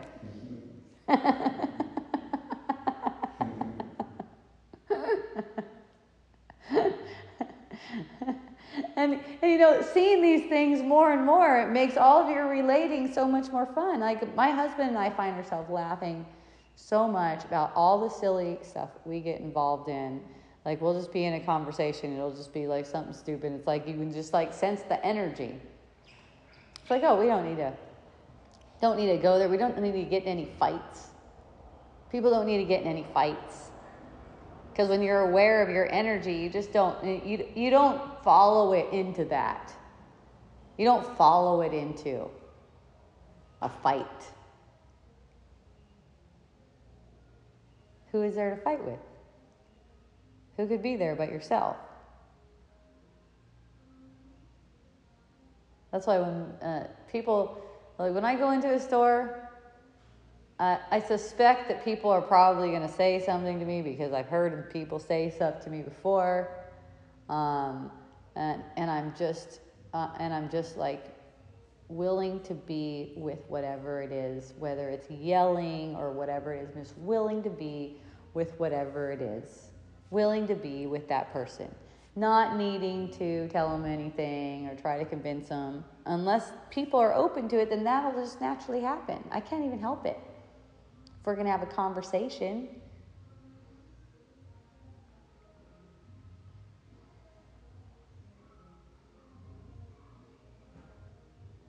So everything in this world is symbolic. Okay? Everything is symbolic. If you look at the the situation with a mask, putting a mask on, it's a symbol. There's a symbol in the mind. It's already been established. There's a symbol established in the mind. It's a symbol of slavery and it's also a symbol of, uh, oh, what's the word? Undignified. Okay? Like people don't have any dignity. It's meant for that. It's been meant for that for a long time. Who are you, uh, lowly little human creatures? And we've been trained to believe in that, and we've been trained to accept these things as if we need them, as if sacrifice is love.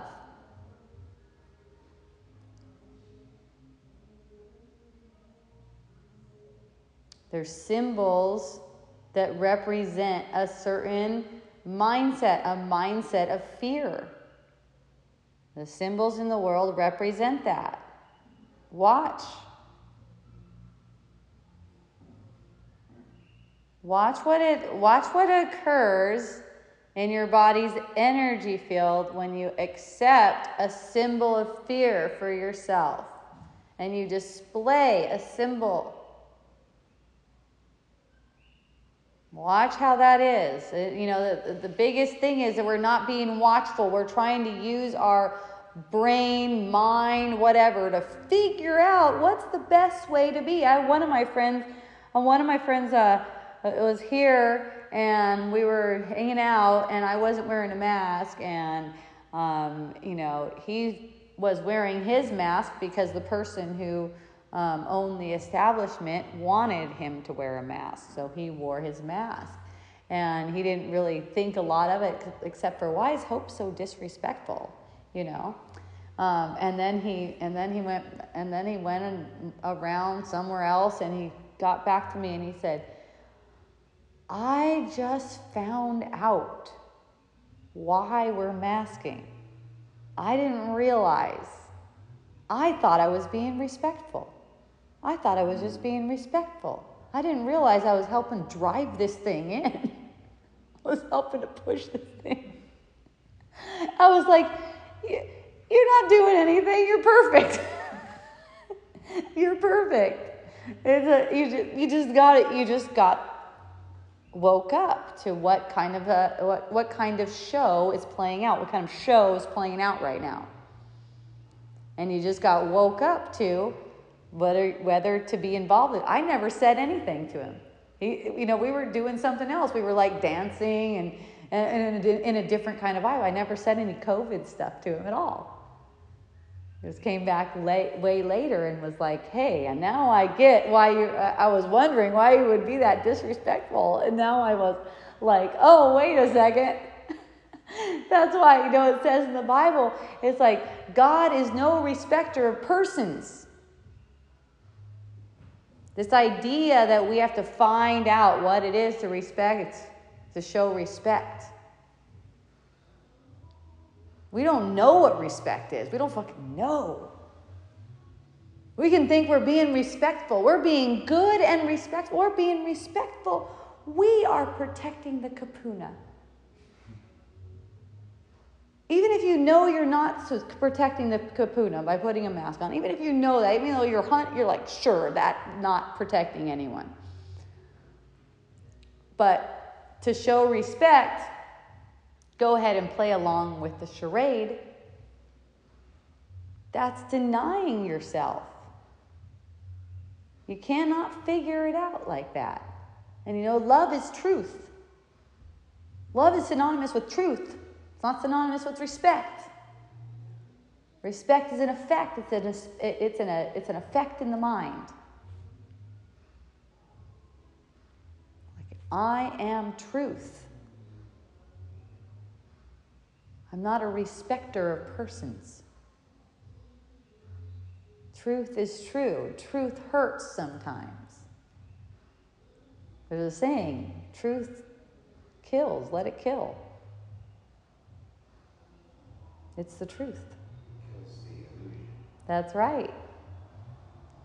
Yeah, it's not it's not killing the body. If anything, it's making the body strong. you know, uh, body's a projection of the mind. It, its body really isn't anything. It isn't weak or strong might be projected as, but it's going to be projected as strong because truth is strength.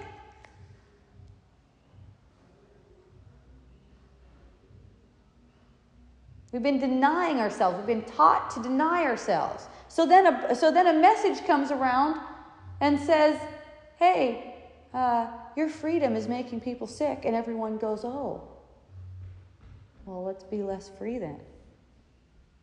Let's restrict our breath and stand apart from each other. Something they do in satanic rituals, by the way. Let's all do, oh yeah, let's all do that. we're going to pray to the devil and ask him to make us healthy. That's why we're doing this. It's a ritual. we're going to ask, we're going to ask, which is basically, basically the devil is a, basically the ego. Okay? Basically, the ego. It's knowledge of this world, wisdom of this world. That's why it says wisdom of this world is foolishness with God. Worldly knowledge, it's meaningless. And it's meant to enslave you. Worldly knowledge is meant to enslave you. So look, we got we got people saying that because of this worldly knowledge, you have to be a slave. And and people are going, oh gosh, uh, yeah, uh, uh you know, I'm not, I don't care. The Constitution and all that stuff, that's just suspended as long as people could die of a virus. All your freedoms, there's, hey, when will we end this? End this? Uh, you know what? As long as the numbers are too high. Oh, what's too high?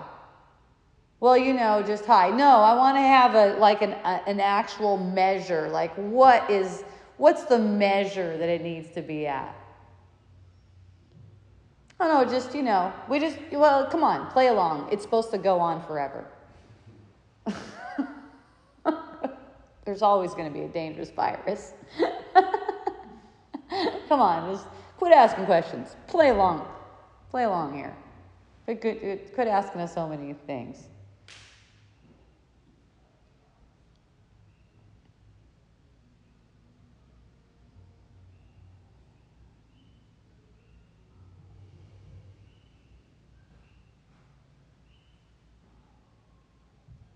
I get I get inspired and all jazzed up and juiced up because there's this major freedom wave right now. And this freedom wave is like no other right now. You know, I've heard of psychics saying that there's but there's all this light coming onto the earth. For years and years and years I've seen this. I've heard this story about the light coming onto the earth. Now what I'm seeing is this freedom wave. And you know what the freedom wave is based on? It's based on knowing who you are. It's a spiritual awakening. It's a major spiritual awakening, and it's for everyone. It's for each and every one of us. It's not for the so called, like we think they're sheeple and asleep and stuff like that, and they look like that to us. It's for us. Because there's a lot of freedom that we have not been claiming. We've been automatically consenting to, to having someone else rule us. And, uh, and in a lot of ways, we don't see it.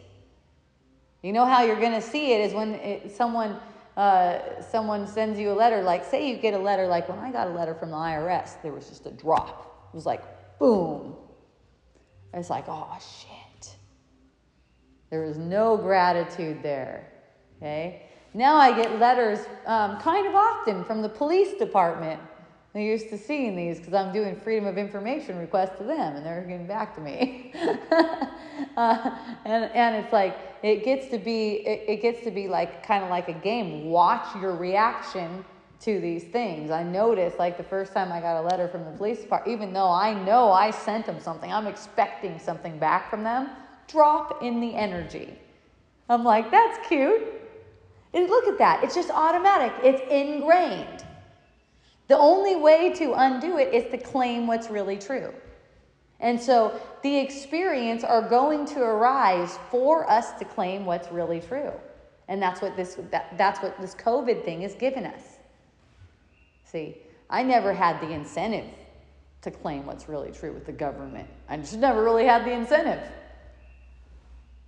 Oh, okay, yeah. Let them think that they have authority over me. That's fine. And, you know, it was awesome. It, it was totally awesome for me. Let them think that they have authority over me, and I'll just know that I have all the authority. So, in, in knowing that I have the authority over and over and over again, it brings about an illusion to take you to the okay, you're ready for the next level. Time to take it to the next level. You're leveling up. And that's always what the illusion is doing. The all illusion is always taking you to the next level. Okay, it's time to level up. You're stretching now, you're having more of a challenge now. That's what the challenge is for. The challenge is for learning. So it's like, oh, uh, well, this is really a leveling up. Now I'm actually claiming it to those authorities who think they have authority over me. There's a there's one there's one motion that Tony's working on right now. I feel really inspired about it. It's called a writ quo warranto, and it means prove your authority. Prove your authority. There's no proof of it. There's no proof of the authority. It's, uh, it's run on consent of the people. And that's the same with the ego. You see all the symbolism here. The ego is run on your consent. The ego rule, you know, taking taking control and ruling your mind, it's your consenting. And this is just manifestation in the world, this government run amok. Right? And it's the same thing because when we made the ego, we made the ego to protect this false sense of self. That's exactly the same reason we made the government. Isn't that amazing? I mean, this this is such a this is like goes so deep. It's like such a good mirror.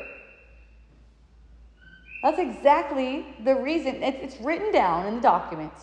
It's written down that the government exists for the sole purpose of protecting our God given rights. So it's like to protect. That's exactly the way we made the ego for to protect this image that we made. And look, the ego, what does it do? It murders us at the end of the life. Makes all the sickness, murder, same, same, same. It's the same thing. It's the same. Uh, you could say you could call it a spiritual battle, for lack of a better word. You know, it's like the same kind of thing. Um, it's really a spiritual awakening because there's no battle with the ego. just as there's no battle with the government. You know, people ask me, how do you do it? How do you do all that battle and remain light? Because it's not a battle. Why are you smiling about it? Why do you think this is fun?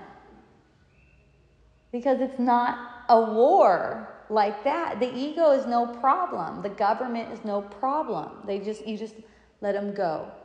You just like move. Okay. Oh, now you're in court. Okay, judge. Uh, can you tell me why I'm here? Why am I here? Is there anyone harmed? Is there a man or a woman harmed? Please bring them out right now so I can make it right with them. Please bring them out right now. Oh, you don't have anyone? What am I doing here? Judge, you have no authority over me. What am I doing here? This is a common law court. The same with the ego. You have no authority over me. Not even if the ego perceives that you harmed a man or a woman. But notice that it's just natural with the golden rule do no harm. You're going to automatically, in knowing the truth of who you are, in knowing that the ego has no authority over you, you're going to automatically want to make the other person whole again who seems to have been harmed for you. It's by you. It's just natural. It's just natural. You know, the guy comes over my house. This was some years ago, and my dog was younger. Dog takes his shoes and rips them to shreds. Guy is pissed. How much are the shoes? Here you go. It's my dog. My dog ate your shoes. Here. Uh, that's that's what it's for. That's what a court is for. If you can't settle that, that's what you go there for. You don't need it. You don't need the ego for that.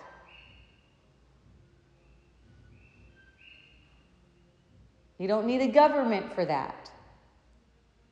Unless you, you know, you can't, no, you, oh, okay. All right, then someone has to mediate it. Someone's mediating this thing. I think they owe me this. Well, it was her dog, but then he left his shoes outside. I don't know. Oh, that kind of thing. it's not for giving you fines, it's not for, you know, punishing you. That's the ego. So we made this. And it doesn't matter what level it's at. You know, people people ask me, "Well, you know, that, uh, they're just going to do this to you." And I said, "Well, you know, my my remedies are endless. My remedies are endless because what I have is the truth. When I have the truth, my remedies are endless. I don't depend on their system to give me anything. And I'm not pre- I'm not pretending that their system is just going to say, "Okay, here you go." Here you go, Hope. Here's a freedom. We're going to grant you freedom like this. No, it's up to me to claim it every time it arises. And I'm happy to do it because ultimately, uh, I'm not trying to get results in the world. I'm not trying to get results in the world. I'm not trying to make the COVID shit go away, even though that's what my documents are saying. That's what I'm trying to do. That's what my documents are saying. Take these things away. They're totally unlawful. They're a war crime, and you guys are liable for like millions of dollars. Okay, that's basically the saying. Get him. But the goal in all of this stuff is one thing, and that's seeing through the world, not getting the world to how I want it to be. And because of that, there's plenty of energy for it. Disappointments. I, am not even. Um, I'm not even like. Uh, uh, attached to these 20 criminal affidavits being accepted by any grand jury. I'm going to send them 20 of them. Will they get accepted? I don't know. There will be another another remedy if need be will be presented to me. So there's no failure. There's no failure in it. It could just go however it goes, and then there's another remedy. Oh, okay. That one didn't stick. Throw another one. See what see what works. There's no uh, there, there's no failure in anything that we try. You fail by not trying. you feel by not trying. That what a saying? Yeah. Well, you know, there's there's not anything there's not anything that you can choose to try or not. You know, it only comes from it only comes from a manifestation. So you're to make it you're to make it real or not whether or not it's important that it goes a certain way. Like I had one woman tell, telling me, "Isn't the um, purpose to get results?" And I said, "No, purpose isn't to get results. If the purpose is to get the results, you know what? That's going to make you angry. It's a setup for being angry. It's just a setup. If you want it to go a certain way, then it's being used for making you angry. But if you can just play in the field and have fun, then it's all used for the same thing. It's all used for awakening the mind. You're not using it to hurt yourself anymore.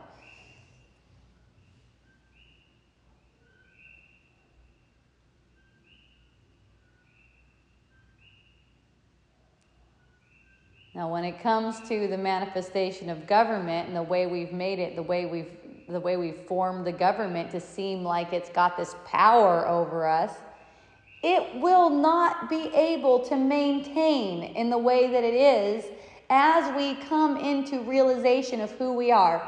Gov- government is going to have to change according to who we are when it's known to them. And it's being made known right now through legal proceedings all over the world. People, the people who are bringing them know who they are. They're not some attorney going, I know, I, I know how I'm going to beat this. No, these are people who are going, I know who I am and I'm not putting up with this shit anymore. I'm not going to go in there and act like I'm something that I'm not. I'm just I'm just not going to be acting like I'm something that I'm not, like I have been the whole time. I'm just not going to act like I'm under their jurisdiction.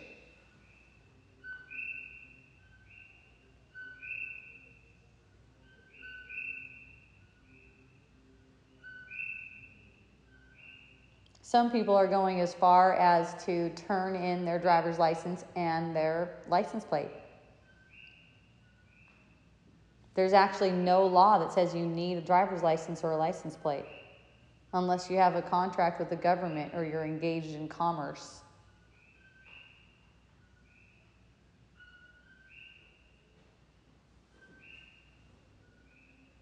They had the people who got to the point where they can have that kind of manifestation where they're just going in there and going, you know what? I don't need your driver's license anymore. They're actually going to the DMV, turning it in, asking them to delete all their records about them. They got to the feeling, they got to that feeling of, I'm free. They know they're going to get pulled over. They're glad about it. They're happy about it. They're going to get pulled over and they're going to say, No, thank you. I don't need to get you, give you a license. I'm not driving, I'm traveling in my property. Don't need a license for that. And yes, I've seen that work and I've shared it with people because it's just true. The laws, they're made for commerce. That's what they're made for. They don't apply, they don't even apply to us. You think someone can write something down on a piece of paper and it automatically applies to you? If you drive into the grocery store or something, isn't that commerce? No. No, it's not. Uh, commerce is where you're engaged in business, like saying you're driving something somewhere to do some business. Only selling And you have a con, you have a contract with the government. Okay? Business license is a contract. Okay? If you're just traveling in your in your personal property, you don't need any license. See how it all has to do with commerce because commerce that is the system. That's what the whole system is built on. It's built on commerce. And you see how the dollar is, you see how money is. We've been trained to think that we need money to get by in this world, and it looks like that. It totally looks like that. But we can look through that. We can ask for another interpretation. We can ask to see how we're always getting exactly what it is that we need. We won't miss any money. We won't feel like there's a lack of money or anything like that. We always have exactly what we need. We always do. We have exactly what we need because it has one purpose. We think that we need a certain amount of money. We don't. If money disappears tomorrow, and it could, very, very well could. I've heard about things going on where it could be like everything you got is worth zero. Okay? The trajectory that I've seen is everything you've got is worth, worth zero. Now we're giving you these cards and we're going to put points on them. And if you don't comply, you don't get any points in your card. You can't buy or sell.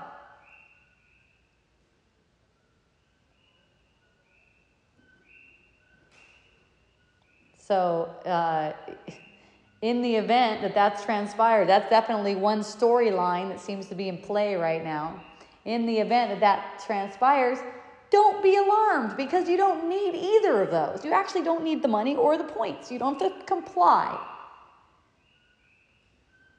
You don't have to comply to, to survive. That's something we taught ourselves. We do not have to comply to survive. And what kind of survival is that, anyways? What is that? What is that? We're, okay, so so all we've got is an illusion of time, right? Always got, all we've got is an illusion of time. Do we want to live a long life where we're complying and we're and we're living as a slave? Or would you rather just like make that thing short? I mean, it doesn't matter.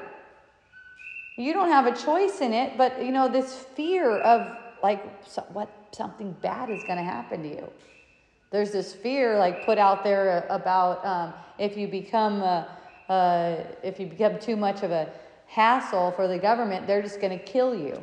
It's like, go ahead, because like the other offering that's being offered here, like really isn't that attractive.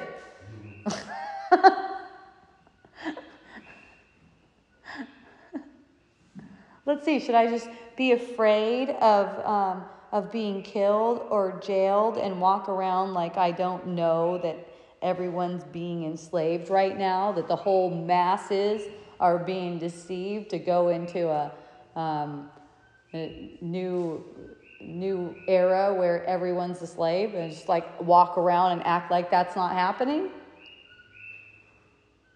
I'm making it up for a reason.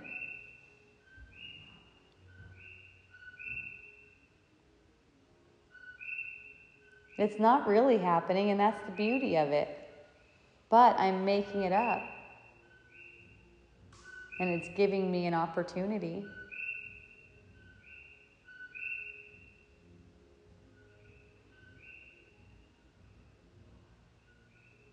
I think we're all going to see big time through this.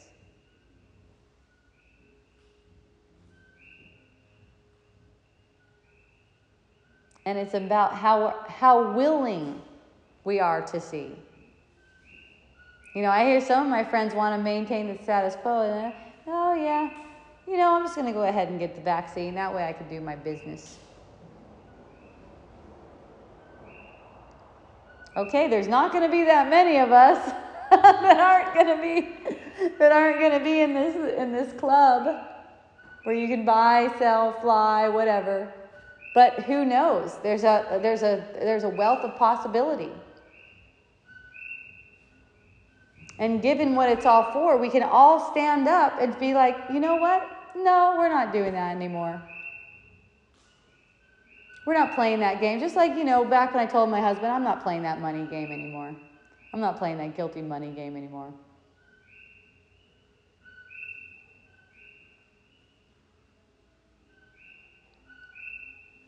I'm excited. I'm excited for all of us.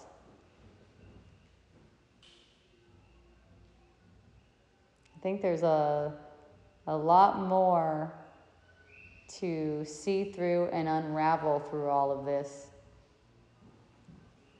And just through the particulars of our lives, the way they're unfolding with people uh, having, having trouble with family members, not wanting to see them. Some people don't want to see their family members because they got the injection. Some people not wanting to see their family members because they don't get it.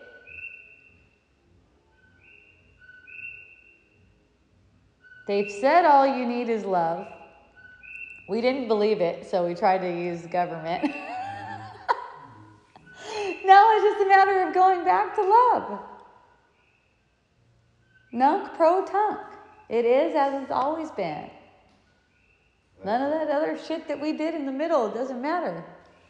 That's what government is. It's Aldous Huxley called it organized lovelessness. Yeah. Yep and it's up to us. So that was a really fun government one. Thank you, everyone. I appreciate you. we, we the free. Yes, mm. Well, that's what we can call this one. We the free. We've always been free, and there's a lot of people claiming it right now. And I'm just like super excited about that. I feel uh, empowered and on this uh, wonderful magical, mystical journey of awakening through paperwork of all things. I love it. I mean, well, there's going to be plenty of opportunity to speak too. So, just knowing it, feeling it, really feeling it, because that's the thing. It doesn't matter what paper you, work you have, it doesn't matter what you wrote down. It's a matter of feeling it, knowing that the power is within us, that we are making this illusion, and it's also our duty to undo the illusion. That's the only duty we have. We think we have other duties like parenting or whatever. Only duty we have is awakening from the illusion. And notice how that includes both standing in the truth as far as whenever someone's trying to put some kind of authority over you, and also standing in the truth when it comes to any kind of uh, situation where the energy gets negative. Let's just say negative as a way of saying fear, you know, less than gratitude. Watching that because that's also, those opportunities are also showing themselves in a big way with this freedom energy. It's freedom in all aspects of our lives. The government is only one aspect of our lives. It's showing itself up big right now. But it's always been that we've been denying our own freedom and we've been denying freedom to other people. You know, our neighbors, next door neighbors, they party, okay? They'll be up all night um, doing karaoke right next door. We only have an acre, they're not that far away. Um, they're doing karaoke. We'll be up, uh, maybe wake up at midnight or something like that. My husband and I, uh, oh, we're so glad the neighbors are partying again. Isn't it so, doesn't it feel so good to give people their freedom? Like, it's just like the opportunity. And you know, you, you are giving them freedom by your energy, not by anything you say or anything. If you're condemning them in your mind, or you're making yourself a victim, like I'm not getting enough sleep because they're partying. I'm sure I always get enough sleep. It's always the perfect amount of sleep for me. Uh, it just feels so good. Isn't it so good to just, all these opportunities arising to give freedom to people? Let's give freedom, withhold any kind of judgment. And judgment can only come from thinking. Silence is the safety. And then what their freedom is yours. Their freedom is yours. So we've also been taught to withhold freedom from everyone, including and especially our kids. And that's why it's perfectly acceptable for a government withholding freedom from us, because we've been taught that that's the right way to live. And we can reverse engineer that conditioning right now. So, hooray, everyone! Right. Hooray! Hooray!